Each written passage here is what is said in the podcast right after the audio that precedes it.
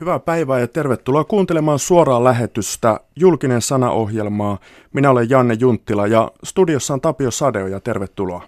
Kiitoksia. Saat Iltasanomien vastaava päätoimittaja ja oot ollut tässä tehtävässä vuodesta 2007 lukien ja Ilta-Sanomissa pienen iäisyyden. Nimittäin Näin voisi sanoa. Vuodesta 1981 pitäen. Mä oon ollut silloin kolmevuotias. Just.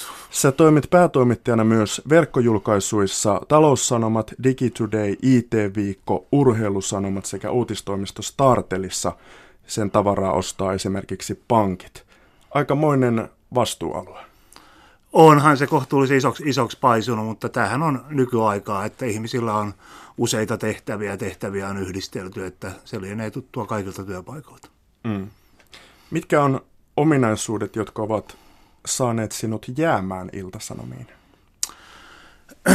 Jäämään, mikä on saanut jäämään iltasanomiin? Yksi tietysti voisi olla, että mä oon jämähtänyt iltasanomiin, voisi olla yksi selitys, mutta tota, kyllä mä itse koen sen, että iltasanomat on erinomaisen kiehtova työpaikka. Se on monipuolinen media, se on vaikuttava media, sillä on paljon lukijoita ja siellä pystyy tekemään monenlaisia asioita. Ja mulla on ollut ilo tehdä siellä kaikkea. Mä oon aloittanut kesätoimittajasta ollut, ollut reporterina, urheilutoimittajana deskissä taittamassa, unelma-ammatissani ulkomaan toimittajana, ulkomaan toimituksen esimiehenä, sitten me toimituspäällikkönä sitä kautta sitten tähän tehtävään. Et tehtävät on vaihtunut koko ajan, se on ollut mielenkiintoista aikaa ja, ja, ja niin kuin sanottuna väline on upea, missä mä oon töissä. Mm. No mitkä tekijät tai ominaisuudet ovat nostaneet sinua johtajatehtäviin? Sitä pitäisi varmaan kysyä niitä, jotka mut on tähän jo nostaneet. Varmaan osaan niin kuin aina, että, että on ollut oikeaan aikaan oikeassa paikassa. Ei koskaan pidä niin kuin väheksyä sattuman merkitystä. Kyllä mäkin pystyn omasta elämästäni katsoa monta sellaista kohtaa, missä näen, että olisi voinut mennä toisinkin. Mm. Et, et, et sillä on merkitystä varmasti. Mutta sitten kai sit on jotain sellaisia ominaisuuksia, minkä takia niin kuin jollain lailla tässä on porskuttanut ja pärjännyt ja itse mä niin kuin tykkään ajatella, että se tulisi niin kahdesta, että on aika voimakas näkemys siitä välineestä ja siitä, miten, mihin sitä välinettä pitää viedä ja, ja, ja miten sitä pitää kehittää. Että, että se olisi yksi asia ja toinen asia toivottavasti sellainen, että ne ihmiset, joiden kanssa mä teen töitä, ne on loistavaa jengi, mutta että ne, ne niin uskoo ja luottaa siihen, mitä mä sanon. Mm. Että mä toivon, että se perustuu näihin kahteen asiaan. Mm. Mutta tehtävä ei ole ihan helppo esimerkiksi Hesarin, Hesarin entisen päätoimittajan Mikael Pentikäisen ja sanoma omistajien välisestä dynamiikasta juurttiin mm. aikanaan. Miten sä pidät itse tuota, tasapainossa itsepäisiä journalistia toisessa päässä ja toisessa päässä kytätään pörssikurssia? Joo, en mä oikeastaan kokenut sitä sellaisena tasapaino, tasapainoiluna, että tota, itsepäisten journalistien kanssa työskentely on osa tätä ja, ja se on suuri ilo, ja koska useinhan itsepäinen journalisti on jo hel, hel, anteeksi, erittäin hyvä journalisti myös, ja, ja, ja, ja se ei ole ongelma. Ja, ja toki erinäköisiä keskusteluja joudaan käymään, mutta ei se, en mä ole myöskään kokenut ikinä minkäännäköistä painetta tai painostusta sieltä hallituksen suunnalta, pörssikursseista ynnä muuta jotenkin tuntuu, mä oon ehkä saanut olla sille onnellisessa asemassa, että mä oon kokenut sen niin, että jos mä, mun jengi, mun tiimi hoitaa hyvin sen duunin, niin kumpikaan osapuoli, ei sen enempää itsepäiset journalistit kuin, kuin hallitukset tai, tai, tai toimitusjohtajat ole silloin niin kuin, aiheuttamassa minkäännäköistä ongelmaa. Että, että kysymys on siitä, että me hoidetaan työmme ja meihin luotetaan. Mm. Palataan noihin, tuota, noihin kysymyksiin vielä loppupuolella – jutellaan myös levikeistä, mutta aloitetaan vähän henkilökohtaisista. Mm-hmm. Sinulla on kaksi aikuista lasta, Kyllä. harrastat jalkapalloa, Kyllä. nykyään sohvalta. Kyllä. Olet Kotkassa syntynyt vantaalainen. Kyllä, no näin, näin voisi sanoa, joo. Ja sekä isäsi että äitisi työskentelivät mediassa, isä täällä Yleisradiossa. Mitkä olivat muuten kodin opit nuorelle iltistoimittajalle 80-luvulla? Kodin, kodin opit oli kyllä, kyllä sen kaltaisia, että, että toimittajan työ on, on, on hieno työ ja siihen pitää suhtautua eri, eri, erittäin vakavasti. ja että, että kun, kun lähdet maailmalle, niin, niin sun pitää aina muistaa se, että sä et tee sitä työtä itsellesi, vaan teet sitä niin kuin lukijoille tai, tai katselijoille tai, tai, tai muille. Ehkä ne oli tämän kaltaisia ne opit. Ja toinen, opit oli, että tota, et, et paitsi että se, se oli sitä työtä, no se on myös, sen pitää, olla, sen pitää olla kiinnostavasti tehtyä ja sen pitää olla sellaista, mitä ihmiset haluaa lukea tai katsoa. Ehkä mä luulen, että nämä oli sen kaltaisia oppeja. Vaikea tavallaan määritellä, että mä oon syntymästäni asti elä, elänyt niin kuin lehtien ja radion ja telkkarin keskellä ja, ja, ja, tota, ja, ja se on niin kuin muokannut koko ajattelumaailmaa. 12-vuotiaasta asti itse kirjoittanut juttuja, 13-vuotiaasta asti selvää, että halun ulkomaan toimittajaksi. Mm. Et mun on oikeastaan aika vaikea määritelmä. Mä, en ole, mä oon ollut ihminen, jolla ei ollut vaihtoehtoa koskaan. Mm. Seurasitko isän työtä A-studiossa? Kyllä seurattiin. Siihen aikaanhan tietysti on, että oli, oli vain kaksi TV-kanavaa ja, ja usein kesällä yksi TV-kanava. Ja, ja, ja niitähän ohjelmiahan tuijotettiin oikein tosissaan. Ja katsojamääräthän oli valtavia silloin. Kyllä, kyllä mä seurasin hyvinkin paljon. Hän, hän oli tämmöinen Asturissa tämmöinen kriittinen taloustoimittaja. Teki hyvin paljon maatalouskriittisiä ohjelmia. Veti tämmöisiä talousiltoja. Silloin oli tapetilla semmoinen kuin Nordek, tämmöinen pohjoismainen talousliitto, ja, ja, ja niitä hän veti, ja siellä oli Koivistoa ja ynnä muuta. Että kyllä, kyllä sitä tuli seurattua hyvinkin paljon. Mm. Mitä muistat sitten ensimmäistä työpäivistä Iltasanomissa?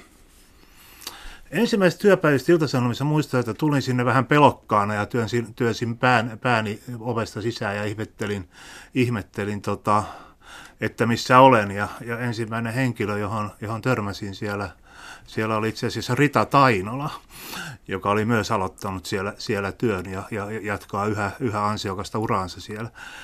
Ja sen muistan, että ne ensimmäiset työpäivät ja ynnä muuta, niin oli täynnä yllätyksiä, että, tota, että itse asiassa en tiennyt, että Ilta-Sanot oli silloin kohtuullisen iso lehti, ei toki niin merkittävä vielä, mutta en itse asiassa tehnyt, että tiennyt, että että sitä tehdään niin, niin pienellä porukalla, että se tehdään kokonaan aamuyön tunteina ja, ja, ja, ja että se vauhti oli aikamoinen. Että kyllä siinä tämmöisiä yllätyksiä tuli sitten. Mm. Oliko meno 80-luvulla hulppea? Lähinnä näihin päiviin kantautuu kosteita tarinoita noilta ajoilta. No kyllähän sitten tietysti toimittajaperheessä kasvaneena ja toimittajana 80-luvulla aloittaneena tai oikeastaan 70-luvulla paikalliseen, niin oli se eri maailma. Ja siinä maailmassa, mä en pidä, että sitä romantisoidaan, siinä maailmassa ei ollut mitään hyvää. Se, paitsi että se johti huonompaan journalistiin, se johti myös hyvin traagisiin ihmiskohtaloihin. Ja, ja, ja tota, sen, sen ajan vanhemmat toimittajat, ja jos se muistelmissa sitä romantisoidaan, mutta musta siinä, siinä ajassa ei ollut mitään, mitä olisi kannattanut tuoda tähän, tähän, tähän aikaan. Minkälaisia tapahtumia tai näkymiä muistat tuolta ajalta? No kyllä mä sen muistan, että tota, lehdenteko meillä niin kuin muuallakin oli, oli aikamoista huiskimista pahimmillaan. Totta kai siellä oli hirveästi ammattitaitoista ja kovaa tekemistä taustalla ja sitten kun tuli iso uutinen, niin kuin vakavoidut, vakavoiduttiin ja, ja muuta, mutta tota, ja, ja, ja kunnianhimo oli kova, mutta ehkä sitten kuitenkaan vielä silloin ei ollut semmoinen syvällisempi journalistinen kulttuuri kovin syvällä ja, ja ehkä ei ollut vielä niin kuin ihan aina ymmärrystä siitä, miten mä sanoisin, vallan ja vastuun rajoista. No kerropa esimerkki tästä, missä valta ja journalismi sotkeutuu toisiinsa? No en mä oikeastaan varmaan osaa ihan tällaista yksittäistä esimerkkiä sanoa, mutta sitten sit mä kyllä voin kertoa sellaisen, minkä mä muistan sitten taas, jossa niin kun oli sitten positiivisessa mielessä, koska se oli niin valtava, oli tämä UKK-ero, joka Iltasanomat sitten ensimmäisenä ke- kertoi. Ja, ja tota, mä muistan ne hetket siellä toimituksessa, kun meillä oli se uutinen ja sitä odotettiin ja se oli painettu meillä ja me odotettiin sitä, var- ja se, että niin kuin siis se virallinen vahvistus tulee. Totta kai se oli hankittu asema, mutta siellä virallista ei ollut tullut. Kyllä mä muistan ne niin kuin jännityksen hetket ja, ja, ja, ja ihan kun täristiin siitä, että skuuppi pitää ja siihen aikaan tietenkin suuri mahdollinen skuuppi. Et, et kyllä sit on paljon tämmöistä todella hienoa, mitä sit siellä, siellä tehtiin ja mikä oli vakavaa uutistyötä. Että ei se, en mä saisi tietysti, jos mä suhtaudun negatiivisesti siihen kulttuuriin, mikä niin kuin kaikissa lehtitaloissa siihen aikaan oli, ja on kuullut paljon hurjempia juttuja monesta muussa kuin mitä, mitä tuolla meillä päin, kun niin ei pidä, että oli siellä myös hyviä tekoja joukossa paljon. Mm. Mutta mitä ne hurjat jutut siis on? No kyllähän ne liittyy aika paljon alkoholin käyttöön toimituksissa ja, ja niitä, mitä niin kuin, se koskee tätä taloa, missä olen tällä hetkellä puhumassa. Se koskee, se koskee eh, meidän taloa, se koski silloista uutta Suomea ja, ja, ja, ja kyllähän se, eihän siinä menossa mitään järkeä ole. Ja valitettavasti aika moni niistä ihmistä on nyt haudassa, eikä sen takia, että ne olisivat niin vanhoja, vaan sen takia, että ne tuhosivat itsensä. Mm. Sanoit, että rakkaus lajiin on erityisesti liittyy noihin ulkomaan toimittajan vuosiin ja tehtäviin. Työskentelit ulkomaan toimittaja vuosina 87 ja 91 aikamoiset vuodet ja tämän jälkeen muutaman vuoden esimiehenä myöskin samassa toimituksessa. Mitä tuolloin näit ja koit, mikä vaikuttaa yhä? No kyllä varmaan aika moni, niin kuin mä sanoin, se oli mun unelma ja mä itse olin ajatellut, että mä teen urani koko elämäni ulkomaan toimittajana. Niin ei sitten ole käynyt, käynyt mutta tota, kyllä, kyllä se vaikutti maailmankuvaan. Mä olin aina ollut kiinnostunut historiasta, mä olin aina kiinnostunut kansainvälistä politiikasta, kiinnostuneempi kuin, kiinnostuneempi kuin Suomen, Suomen sisäpolitiikasta. Ja, ja, ja kyllä sitten kun sai kuitenkin reissata ää, useita lähi keikkoja, keikkoja, keikkoja Afrikkaa, Baltian itsenäistymistä, Itä-Saksan kaatumista ja sitten toisaalta niin seuraavaksi Yhdysvaltain presidentinvaaleja, mutta no, kyllähän ne siis paljon muokkasi sitä näkemystä, näkemystä maailmasta ja ennen muuta sitten tämmöiset järkyttävät asiat, niin kuin joku Afrikka, niin totta kai se muuttaa niin kuin vähän sitä ajattelutapaa ja, ja vähän muuttaa sitä ihmistäkin, että, tota, että kyllä se niin vaan on. Mikä erityisesti siis muutti?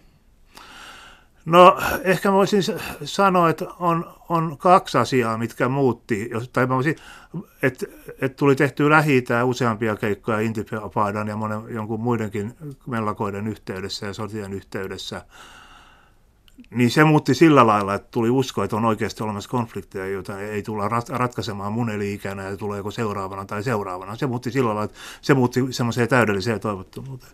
Afrikassa sitten taas sitten sen nälänhädän ja sodan yhteisvaikutuksen vaikutuksen näkeminen, näkeminen ja sen kuoleman vaikutuksen näkeminen ja, ja, ja hetkittäisen henkilökohtaisenkin huolen, huolen tuleminen kuvaan, niin, niin ne kyllä vaikutti sit sillä lailla, että siihen Afrikan tilanteeseen. Sitä on seurannut paljon kiinnostuneempana.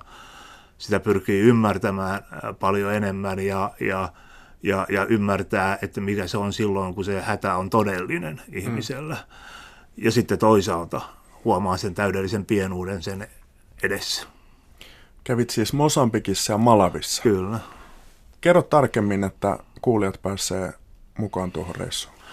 No se oli äh, lähtökohtaisesti niin Unicefin kanssa yhteistyössä lähti. Me lähdettiin kerää Unicefille rahaa tekemällä journalismia siitä, että millaista on, kun siellä oli suuri kuivuus silloin Malavissa, ja Malavissa oli diktaattori nimeltään Panda silloin, ja, Mala, ja, ja Mosambikissa oli sisällissota ja kuivuus yhtä aikaa, niin tota, me lähdettiin niin tekemään journalismin kautta Unicefille rahaa, josta itse asiassa tehtiinkin erittäin merkittävä summa. Eli, eli me tehtiin koskettavia tarinoita sieltä niistä ihmiskohtaloista sieltä, ja siinä samassa yhteydessä oli sitten niin kuin UNICEFin keräys, keräys aina. Ja, ja tota, äh, mutta kyllä, kyllä se, niin kuin, se, mikä siinä vaikutti, niin kuin sellaiset tapahtumat, että niin kuin, että kun jäädään niin kuin taisteluiden keskellä ja sitten toisella puolella näkee, kuinka niitä ihmisiä pakenee sieltä taisteluiden alta, ne kuolee siihen matkalle tai kuolee siihen, niin kuin, siihen niin kuin sitten tienposkeen, tienposkeen niin tota, ei siitä pääse mihinkään, että kyllä sen, sen niin kuin muistaa, sen muistaa aina ja, ja, ja totta kai sitä niin kuin sitten hahmottaa, hahmottaa nykypäiväänkin sitä tilannetta osittain sitä kautta. Että. Viittaat pakolaisuuteen vai? Pakolaisuuteen, joo. Oletko kyynistynyt lehtimiehen työssä? Varmasti olen, joo. Miten se ilmenee? Se ilmenee, se ilmenee varmasti niin, että, tota, tota, että ei ihan helposti usko kaikkea, mitä kuulee. Haluaa, että kaikki tarkistetaan kaksi tai kolme kertaa. Ja, ja, ja, ja, ja varmasti tulee kyseenalaistettu aina silloin tällöin – etenkin yhteiskunnallisten vaikuttajien ja joidenkin muidenkin motiiveja vähän helpommin kuin, kuin tavallinen ihminen tulee tehneeksi. Mm. Kuunnellaan tähän väliin pieni kohtaaminen tuolta Iltasanomien toimituksessa. Seuraavassa on Iltasanomien verkon uutispäällikkö Simo Holopainen. Simo Holopainen, sä oot Iltasanomien verkon VT-esimies. Millä tapaa verkkootsikointi poikkeaa printtiotsikoinnista?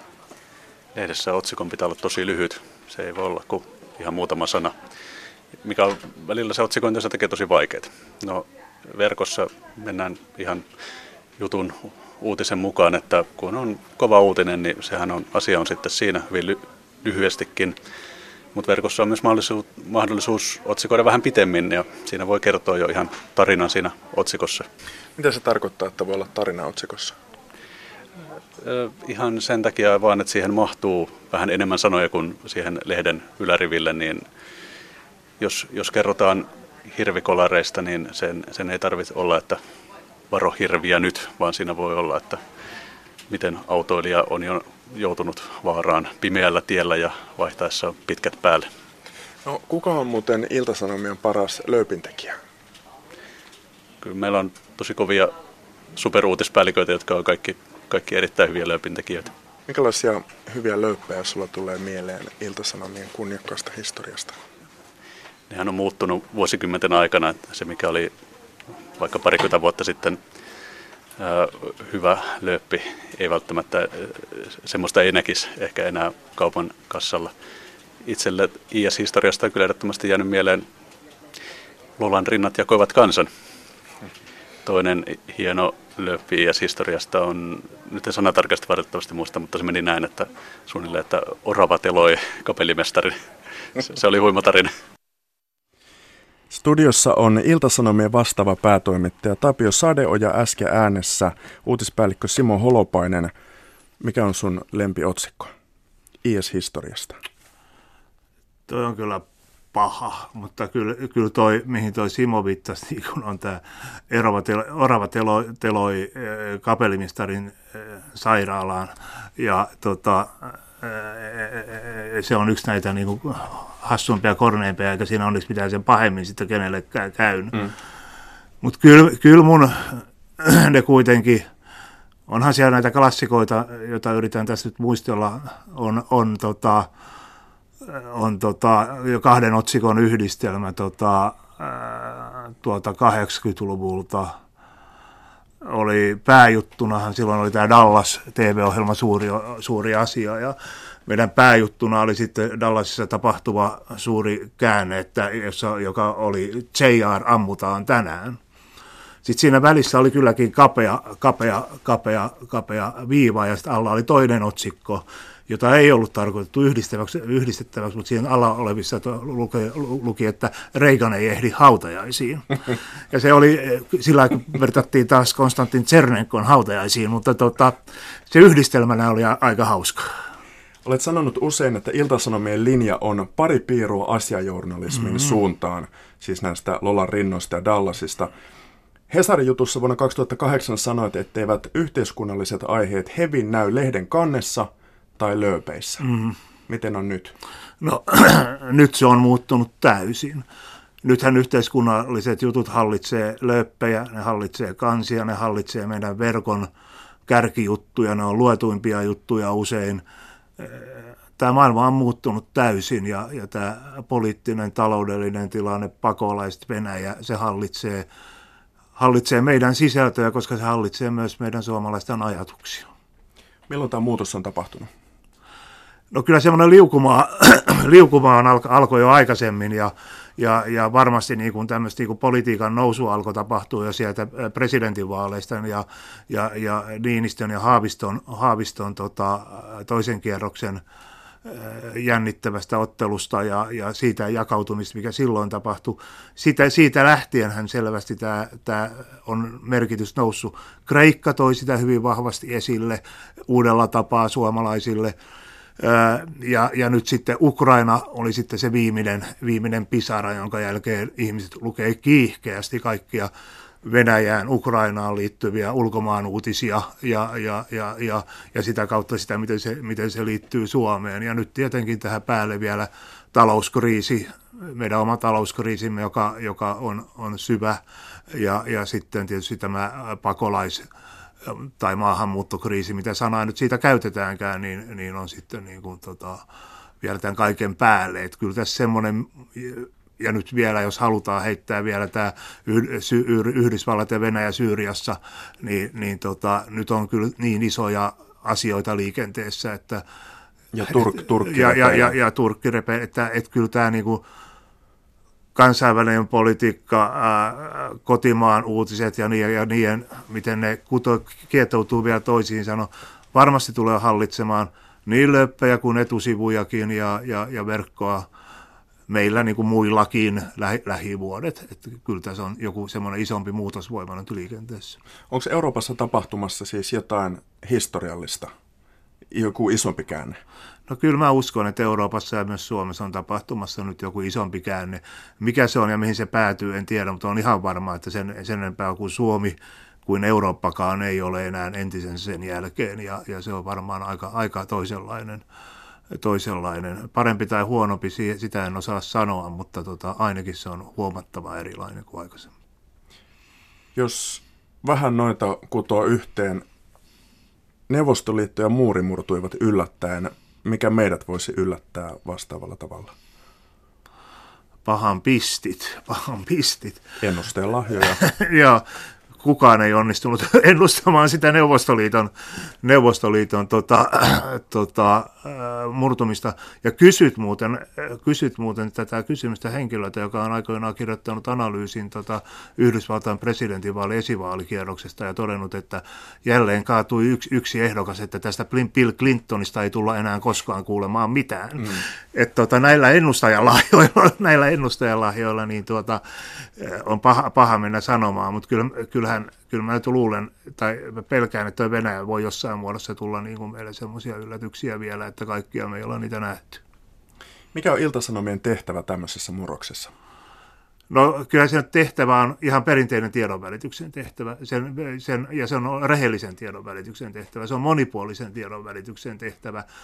Me, meidän pitää uskaltaa kertoa asioista niistä kaikkien, kaikista näkökulmista. Meidän pitää uskaltaa käsitellä, käsitellä aiheita myös niistä vaikeista näkökulmista. Meidän pitää uskaltaa käsitellä aiheita myös sellaista näkökulmista, joista jotkut eivät pidä. Ja, ja, ja, ja, ja, ja, ja meidän on, meidän on kyettävä käsittelemään tätä monipuolista. Me ei saada antaa periksi tämän painostuksen ympärillä, jota tapahtuu esimerkiksi pakolaiskysymyksessä suunnasta jos toisestakin. Se ei saa vaikuttaa siihen, miten me sitä asiaa käsittelemme. Meidän on pystyttävä tuomaan kaikki näkökulmat esille mutta perustellusti, fiksusti, kiihkottomasti. Ja, ja, ja, tota, ja, ja tunnettava siinä toki vastuumme. Ketkä painostavat siis? No sehän on tämmöistä julkista, julkista keskustelua, verkkokeskustelua ja mikä tulee kaikkialta, että, tota, että sulla on oltava, niin, sulla on vähän niin kuin olisi pidettävä, olisi valittava puolet tässä asiassa. Että sä olet joku niin kuin pakolaismyönteinen tai saat pakolaiskielteinen ja suurin piirtein mitään siinä välissä ei olekaan. Ja, ja, ja jos sä perustellusti arvostelet pakolaisuuteen liittyviä tai kyseenalaiset tiettyjä asioita ja ilmiöitä siinä, no sit sä muutut pakolaisvastaiseksi heti. Tai päinvastoin, jos sä sit puolustat, että on, on tarvetta ottaa näitä ihmisiä, no sit sä muutut heti ja, ja näistä ja näistä syistä, niin, niin tota, sä muutut tota, pakolaismyönteiseksi tai myötäilijäksi. Mm. Ja tämä polarisoituminen on musta äärimmäisen vaarallista ja, ja journalismin kannalta suoraan sanottuna kohtalokasta, jos me ei osata niin kuin journalisteina pysyä tästä nyt niin kuin tämän keskustelun yläpuolella ja hoitaa sitä meidän tehtäväämme niin kuin sitä kuuluu hoitaa. Mm. Keskellä lomakautta heinäkuun lopulla peräti 15 000 ihmistä kokoontui Helsingissä vastustamaan rasismia. Silloin Iltasanomien lööppi julisti, että kansa nousi rasismia vastaan. Kansa tekee sitä sun tätä lööpeissä mm, useinkin, mm. mutta kerroit minulle aiemmin, että Iltasanomat on arvoliberaali lehti. Mm, Olitteko te mukana tuossa mielenosoitusrintamassa? Ei me oltu mukana rintamassa. Ja kyllä, kyllä mun, mun, mun tota, äh, arvoliberaali on, on, on, on sen kaltainen käsite, joo, mutta tota, ei me oltu mukana, eikä mun mielestä tiedotusvälineen pidä olla mukana tuollaisessa asiassa. Se, se, oli, se oli poliittinen mielenosoitus selkeästi, ja, ja, ja, ja mä en itse asiassa ihan tarkkaan musta meidän löppii silloin, koska mä olin itse lomalla, mutta, tota, mutta jos sanot näin, niin näin se varmasti oli. Mutta tota, mä tarkastin se eilen vielä. Joo, okei. Okay. Niin, tota, niin, niin, mutta kyllä ei, ei, ei, mä en siinä, Tämä, tämä oli yksi asia, mistä mun mielestä niin tiedotusväline olisi pitänyt keskittyä raportoimaan siitä, raportoimaan siitä, että totuuden mukaisesti kiihkottomasti. Mutta ei, ei meidän tehtävä ole lähteä tuollaisiin mukaan. Ja, ja, ja, ja musta se on väärin, että tiedotusvälineet lähtee tällaiseen mukaan. Mm. Mutta missä se, palataan tähän vielä, mutta miten, miten se liberaalius teillä ilmenee? No liberaaliushan tarkoittaa tässä, että me perustetaan näitä vanhoja, puolustetaan näitä vanhoja erkkolaisia, me perustetaan, puolustetaan suomalaista demokratiaa ja sananvapautta. Ja liberaalisuudella me tarkoitan tässä, että me, me, meillä on, on lehti, jossa on hyvin laaja skaala me, meillä on näkökulmia, kommentteja, toimittajat kirjoittaa käytännöllisesti katsoen ilman mitään rajoituksia. Ja me ollaan sillä lailla liberaali. Siellä on monenlaista mielipidettä, joita niin kuin ehkä vaikka pääkirjoituksessa ei siunattaisi, mutta jotka pääsee siellä hyvin esiin ja jotka pääsee näkyvästi esiin ja jotka tuovat, niin kuin, tuovat. Ja sitä mulla tarkoittaa liberaalisuus. Me ollaan vapaamielisiä suuntaan jos toiseen. Siellä sanotaan, jos nyt ajattiin näitä ääripäitä, siellä, mm. siellä, on, siellä on hyvin, hyvin niin kuin, hyvin, niin kuin, jotka myötäilee vaikka nykyistä oppositiota vahvasti sen kaltaisia toimittajakommentteja. Siellä on myös sitten vahvasti sellaisia kommentteja, jotka myötäilee nykyistä hallitusta. Ja tästä muodostuu oikeasti tämmöisen moniarvoisen lehden kokonaisuus. Me ei olla yhden asian lehti tai eikä yhden asian puolesta tai yhtä asiaa vastaan. Mm. Tätä on se, mikä, mikä tämä erkkolainen tai sanomalainen perinne aina on ollut Totta kai siellä on sitten alla se pohjalinja, mitä niin kuin vedetään, ja mikä otetaan lehden pääkirjoituksissa, joka näkyy tietysti kannanotossa. Mm. Mutta tämä on tämä, tämä, tämä erkkolainen perinne. No mikä se vastakohta siis on arvoliberaalilla? No tietysti voisi olla sanoa arvokonservatiivi, mutta en mä sitäkään tarkoita. Arvo, jos ollaan liberaaleja, no se voi sisältyä jopa konservatiivi, tai pitääkin sisältyä jopa konservatiivi, jos ollaan aidosti liberaaleja. Mutta, tota, mutta sehän on, mikä sitten on tämä Toinen vastakohta tämän kaltaiselle lehdelle on tietysti puoluelehti tai, tai se, mitä, mitä esimerkiksi Britanniassa, että lehdet julistautuu vaalien alla jomman kumman, noin perinteisesti, kun siellä on kaksi puoluejärjestelmää, joka ei enää jonkun, jonkun tota, kannattajaksi ja, ja sen mukaan paukuttaa sitten se vaaliuutisoinnin. Se mm. ei kuulu suomalaiseen kulttuuriin, eikä minä sitä pidä tehdä. Sä oot havainnut siis politisoitumista myös mediassa. Olen mielestäni. Toimittajien kyllä. kirjoituksissa kyllä. esimerkiksi. No se, musta se näkyy parhaiten sosiaalisen median kautta. Sä katsot siellä, miten toimittajat ottaa kantaa näihin yksityisiin asioihin että, ja, tai yksittäisiin asioihin, mitä tässä pyörii, niin, niin kyllä siellä on hyvin voimakasta politisoitumista ja toimittajien kannanotoissa. Ja, ja otetaan hyvin voimakkaasti jotain, jonkun asian puolesta tai jonkun asian vastaan ja, ja, ja, ja, ja niin kuin tunteella ollaan mukana ja, ja ilmeisesti siinä on oma henkilökohtainen vakaumus taustalla, mikä No silloin mä aina ihmettelen, että johtaako tämä nyt välttämättä siihen, että tiedotusvälineissä käsitellään niitä asioita sitten oikeasti tasapuolisesti. Ja näkyykö nämä toimittajien sympatiat tai antipatiat? No näkyykö? Tähänhän on heitetty siis niin kuin epäilyksen varjoa vaikka kuinka pitkään Matti Apusesta lähtien. Mitä mieltä sä oot tästä eikö siis toimittaja voi myös ilmaista näkemyksiään ja olla aktiivinen yhteiskunnan jäsen. Totta kai. Ja toimittaja, Vaikka niin, TV-kritiikkikin perustuu siihen, että nähdään minkälainen joo, näkemys jollakin joo. Jukka Kajavalla kyllä, on. Kyllä. Ja reflektoida sitä vasta. Jos Kajava tykkää, niin mä en tykkää kyllä, sitä ohjelmasta. Kyllä, ja, me, me, ja kaikki kerrotaan analyysiä poliittisissa tilanteissa, jossa väkisin heijastuu se toimittajan oma, oma näkemys ja arvomaailma. Kyllä se on totta, ja totta kai sitä, te, sitä tehdään, eikä, eikä se ole koskaan niin kuin poistunutkaan. Mutta se on nykyään paljon voimakkaampi, ja mun mielestä se on myös paljon enemmän niin kuin jakaantunut, jakaantumaan päin ollut ollut, ollut että, ja, ja sitä mä en pidä hyvänä. Kyllä mun mielestä toimittaja kuitenkin tämä perinteinen länsimainen ihanne on se, että toimittaja kuitenkin pyrkii jo välittämään tietoa. Se on journalisti, pyrittää välittämään, kaivamaan tietoa ja toki suhtautumaan kriittisesti. Ja sitten kun me otetaan kantaa. No sitten me otetaan se, se otetaan kantaa erikseen, ja siihen merkitään kommentti, näkökulma tai joku, jossa lukija tietää, tai analyysi, josta lukija tietää, että aha, tämä on nyt tämän kaverin näkemys tästä asiasta. Että hän ei ole nyt sotkettu niin kuin, sitä, sitä. Ei tietenkään täysin objektiivista uutisvälitystä ole olemassakaan, se on nyt höpö, höpö että sellaista olisi. Mutta mut kyllä semmoinen tietynlainen pyrkimys sit itse uutistoiminnassa pitäisi mun mielestä olla. Mm. Ja kaikilla medialla tähän varmaan on. Esimerkiksi Yleisradiossa aika tarkat ohjeistukset sosiaalisen median tuota, käytöstä. Täällä puheohjelmissa ehkä voi olla sitten vähän vapaampi, en tiedä. Tuota, sä oot merkittävä mielipidevaikuttaja. Suomen isoimman julkaisun vastaava päätoimittaja. Mm. Pari nopeaa politiikkakysymystä. Mainitsit kiinnostuksen kansainväliseen politiikkaan. Millaista on Juha Sipilän johtama EU-politiikka verrattuna vaikka Lipposen ytimiin?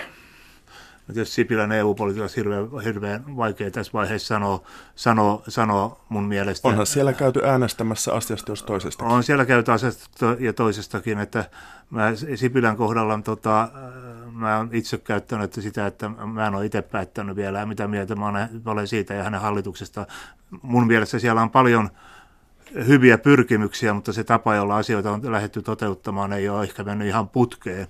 Ja sitten mitä tulee tähän EU-politiikkaan, niin – kyllähän siinä tietty idea kuitenkin oli. Ja voi olla, että se on vähän tämmöistä aikokultaa muistot, mutta että me oltiin, pyrittiin olemaan siellä ytimessä ja toisaalta, että meillä oli siellä vahva, vahva edustaja. Että jos mä nyt tässä vaiheessa äänestäisin, ääni menisi. Mä vielä kysyn tuosta, tämä on nyt näkemys, kerron tässä. Mun mielestä Sipilä ei ole loistanut neuvottelutaidoillaan – Ajatellaan tätä väläytettyä Kreikan euroeroa, mm. sitten yhteiskuntasopimusta, EUn pakolaisäänestystä, käydään siellä jättämässä tyhjä kuponki. Mm. Ja vähän Ruotsia ja Venäjän suhteenkin mm. on etyj-asia mm. Venäjän suuntaan ja Joo. Ruotsin kanssa sitten on kyse tuota pakolaisten rekisteröinnistä. Mm. Johtaako Sipilä meidän EU-politiikkaa, ulko, et, etenkin siis ulkosuhteiden EU-osuutta?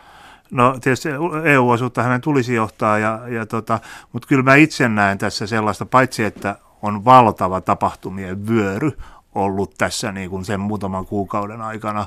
Mä nyt otan vähän tämmöistä inhimillistäkin näkökulmaa. Meillä on valtava tapahtumien vyöry. Meillä on Kreikat, meillä on, meillä on Ukrainat, tämä oma talouden, talo, talouden, talouden romahdus, nyt tämä pakolaiskriisi. Ei mikään hallitus, ainakaan mies muistii varmaan 40-luvun alun jälkeen, on joutunut tämmöiseen pyöritykseen heti, kun on astunut virkaansa. Ja sitten vielä, kun otetaan huomioon, mikä on tosiasia, että meidän hallituksessa tämä on aika kokematon porukka, ja ainakin ja, ja, ja, ja, ja, ja Sipilällä ja Soinilla ei ole ministerikokemusta, Stubilla on, mutta ei tuosta asemasta, niin ei sekään tee sitä helpommaksi. Mutta mut kyllä tämä, tämä tilanne on niin vaikea ja niin valtava se asioiden vyöry, että jokainen, joka tietää pienemmässä mittakaavassa joutuneen sen alle niin kuin yllättäen aloittaessaan jossain uudessa, niin tietää, että on se kyllä aika vaikeaa. Sipilälle löytyy siis Iltasanomissa ymmärrystä. Seuraavassa verkon vastaava toimittaja Simo Holopainen. Käydään taas hetki Iltasanomien toimituksessa. Iltasanomissa on nyt käynnissä historian ensimmäiset YT-neuvottelut. Minkälaiset tunnelmat toimituksessa ovat olleet? Tuloksia tästä julkistetaan ensi viikolla. Varmasti se täällä kaikkien mielessä liikkuu hyvin vähän se kyllä arjessa on mitenkään näkynyt, että hommia painetaan siinä kuin, siinä kuin ennenkin. Ja vieressä onkin huone, joka on varattu luottamusmiehen käyttöön 31.8-23.10. Onko siitä tietoa, miten se kohdistuu teidän lehteen? Se on useampia julkaisuja saman leikkaussuma alla. Mitään tarkempia tietoja ei meille, meille kerrottu, että se tiedotetaan vasta sitten, kun asia ratkee. Ilta-Sanomien vastaava päätoimittaja Tapio Sadeoja on studiossa. Lähetys on suora. Sanoman, Sanoman median YT-neuvottelussa tavoitellaan 50 miljoonan euron säästöjä. Jopa tänä vuonna irtisanottavia voi olla 200. Mitä tämä siis nämä leikkaukset tarkoittaa Ilta-Sanomille? sitä on aika, tai sitä vähän voi vielä kommentoida, koska meidän YT-prosessi on vielä kesken ja, ja lopulliset päätöksetkin vielä, vielä tekemättä, että, että, että mitä se tarkoittaa iltasanomille, no siitä kerrotaan sitten ensimmäiseksi henkilöstöllä. Mm. Sanomamedia Finlandin toimitusjohtaja Pia Kalsta sanoi johtamallesi taloussanomille, että nyt haetaan uusia toimintatapoja ja kestävää kustannustasoa toiminnan pohjaksi. Mitä nämä uudet toimintatavat ovat? no nekin, nekin on hyvin, hyvin pitkälti vielä suunnittelupöydällä ja niitäkään ei voida, ei voida julkistaa ennen kuin tämä YT-prosessi nyt on valitettavasti sellainen, että niitä kesken siitä ei voida, voida puhua oikeastaan tuon taivaallista. Että nekin on, nekin on vielä, vielä, vielä paljastamatta ja, ja varmasti myös suunnittelukin os, osittain kesken. Mutta tota, totta kai, jos yleisellä tasolla voi saada, haetaan niitä toimintatapoja, että päästään sellaiseen kustannustasoon, että tuo toiminta on kannattavaa. Sehän se on niin kuin tiivistettynä. Mm. Sanoman ja Sanomamedia Finlandin toimitusjohtajat on tänä vuonna irtisanottu, siis kaksi isoa pamppua. Mistä tämä johtuu? No kumpaakaan en ole ollut irtisanomassa, että tota, siinä mielessä pikkasen vaikea Tunnet sanoa. ehkä talon ja toiminnan. Ta- talo, talon toki, toki tunnen, mutta kyllä mä nyt uskon, että se johtuu sit siitä vaikeuksista, mikä, mikä hyvin dokumentoidusta vaikeuksista, mikä Sanomamedia Finland, tai Sanomilla on ollut kokonaisuutena, sitten erityisesti Sanomamedia Media Finlandilla, että, tota, että tämä ei ole ollut helppoa aikaa, aikaa ja, ja se näkyy, näkyy taloudellisessa tuloksessa ja, ja, ja niinhän se vaan tuppaa olemaan, että mitä korkeampi johtaja, sitä todennäköisemmin se siitä jossain vaiheessa joudut päälläs vastaamaan, olisit sitten siihen syyllinen tai et. Mm. Mistä se paine tuli siis erityisesti Sanomamedia Finlandiin? En, en mä sitä osaa, osaa sanoa, että mistä se paine siihen Sanomamedia Finlandin. Mä saan vain sanoa, että Sanomamedia Finlandista, mitä on kerrottu julkisuuteen, tämä, tämä että, että, tämä, että tämä tilanne, tilanne, on, tilanne on vakava ja, ja tähän vakavaan tilanteeseen on, on vaikuttanut, vaikuttanut tota, ennen muuta Suomen talouden heikko tilanne ja, ja, ja, tota, ja, ja tota, joka, joka, joka, joka aiheuttaa ahdinkoa paitsi, paitsi meillä ja paitsi kaikissa mediassa, myös kaikilla toimialoilla lähes Suomessa. Että, että kyllä ne pohjimmaiset syyt on sieltä, sitten siihen päälle tulee tietenkin median transformaatio, kansainvälisten eh, kilpailijoiden tulo Suomelle mainosmarkkinoille ja näin poispäin. Et tekijöitä on mon, monta, olosuhteet on, olosuhteet on hyvin, hyvin vaikeat. Mm. Mutta eikö teillä ole kuitenkin ollut oikeastaan kasvun, ainakin suhteellisen kasvun aikaa tässä viime vuosina? Markkinaosuutta on lisätty. Mä katson noita painetun lehden lukijamääriä sekä kokonaistavoittavuutta, niin iltasanomat verrattuna iltalehteen, niin Iltasanomien lukijamäärä painetussa lehdessä on yli 50 prosenttia parempi kuin tällä pääkilpailijalla. Eli kioskilla kun on mm, kaksi lehteä rinnakkain, niin Iltasanomat siis vetää ihan siis köniin kunnolla Iltalehteä. Kokonaistavoittuvuudessa tuo ero on hiukan pienempi, noin 15 mm. prosenttia. Sillä on siis netit ja muut mukana. Miksi te joudutte irtisanomaan, vaikka te siis menestytte? Joo, Iltasanomien on menestynyt lukijamarkkinoilla erittäin, erittäin hyvin ja, ja ja, ja, ja, ja siellä on tehty tuloksekasta, tuloksekasta työtä ja, ja, ja eh, mistä on syvästi kiitollinen sille meidän henkilöstölle, joka on, on innovatiivista, ahkeraa, loistavaa väkeä, joiden kanssa on ilo tehdä töitä joka päivä. Ja, ja, ja tota, se, on, se on totta. Sekä printtimarkkinassa että mutta digitaalimarkkinassa ollaan pärjätty hyvin. Iltasanomilla äh, et, sitä, sitä ei käy kiistäminen, mutta Iltasanomat on osa Sanomamedia Finlandia ja tämä, tämä tilanne tulee tässä Sanomamedia Finlandin kokonais, kokonaistilanteesta, jos, jos, jos, joka, joka koskettaa sitten yhtä lailla meitäkin, että me olemme samassa veneessä kaikkien muiden kanssa. Mm. Kun sä aloitit päätoimittajana vuonna 2007 Iltasanomissa, niin Iltalehti hengitti silloin jo niskaan. Kyllä. Mitä sä oot tehnyt toisin? No, vastaus ei varmaankaan mä, vaan me. Ja, ja, ja et me ollaan tehty aika monia asioita, sitä alettiin tekemään, kun me löydettiin. Aluksi me lähdettiin sillä, että lähdettiin kehittämään sitä lisää erotta, sen printin erottautumista tota, kilpailijasta yritettiin vahvasti niin erottautua sillä, tällä yhä enemmän asialinjaa ja irrottautua tietynlaista uutista, tietynlaista lööpeistä. Sittemmin, sittemmin tuli mukaan tämä digitaalinen kilpailu, jossa Iltalehdellä oli aluksi etumatka, mutta siellä me taas vastaavasti satsattiin sitten kovasti ensimmäisenä mobiiliin sekä mobiiliin applikaatioihin, käyttäjäkokemukseen, hyvään käyttäjäkokemukseen ja erittäin vahvasti mobiilisisältöihin. Ja sitä kautta me sitten niin kuin digitaalisessa, jossa me myös oltiin pahasti jäljessä, niin kuin kouka, kouka, koukattiin ohi. Et me tehtiin niin kuin joitakin oikeita ratkaisuja oikeaan, oikeaan aikaan. Et, et, et tätä kautta se syntyy. Kyllä se syntyy meidän ajatus, me oli, oli selkeä, me rakennetaan vahvat sisällöt, joiden avulla me eh, digitaalisessa erityisesti mobiilissa saavuttaa vahva, vahva, vahva tavoittavuus ja sitten sitä kautta että vahvan tavoittavuuden pitäisi johtaa siihen, että meidän niitä mainoseuroja tulisi. Onko Iltalehti mennyt siis likaisempaan suuntaan kuin te? Onko teillä te, tiet er, erkaantuneet? En, en mä, mä en koskaan kommentoi sitä, mitä Iltalehti tekee, enkä mä nyt sitä varmaan noin... No kommentoi, no, kommentoi sun lehtiä sitten. Sä oot siis siistynyt teidän journalismia. Joo, mitä siistynyt tarkoittaa. Joo, siis ole, olemme selkeästi muuttaneet painopisteitä ja se, se, on, se on hyvin, hyvin, hyvin selkeä syykin siihen. Meillä, meillä on arvokas brändi, jokaisen suomalaisen tunnistama brändi ja mä haluan sitä suojella kaikin keinoin. Se aika, mitä mä olen tässä tehtävässä ja meidän, jengi, me, meidän velvollisuus on suojella sitä brändiä ja kehittää sitä eteenpäin. Tota, nyt jos ja kun joudut leikkaamaan, niin mitkä sisällöt leikkaat viimeiseksi? Eli mitkä on niin kuin prioriteettia iltasanomien lukijoiden brändin kannalta? No se on uutiset, uutiset ja uutiset.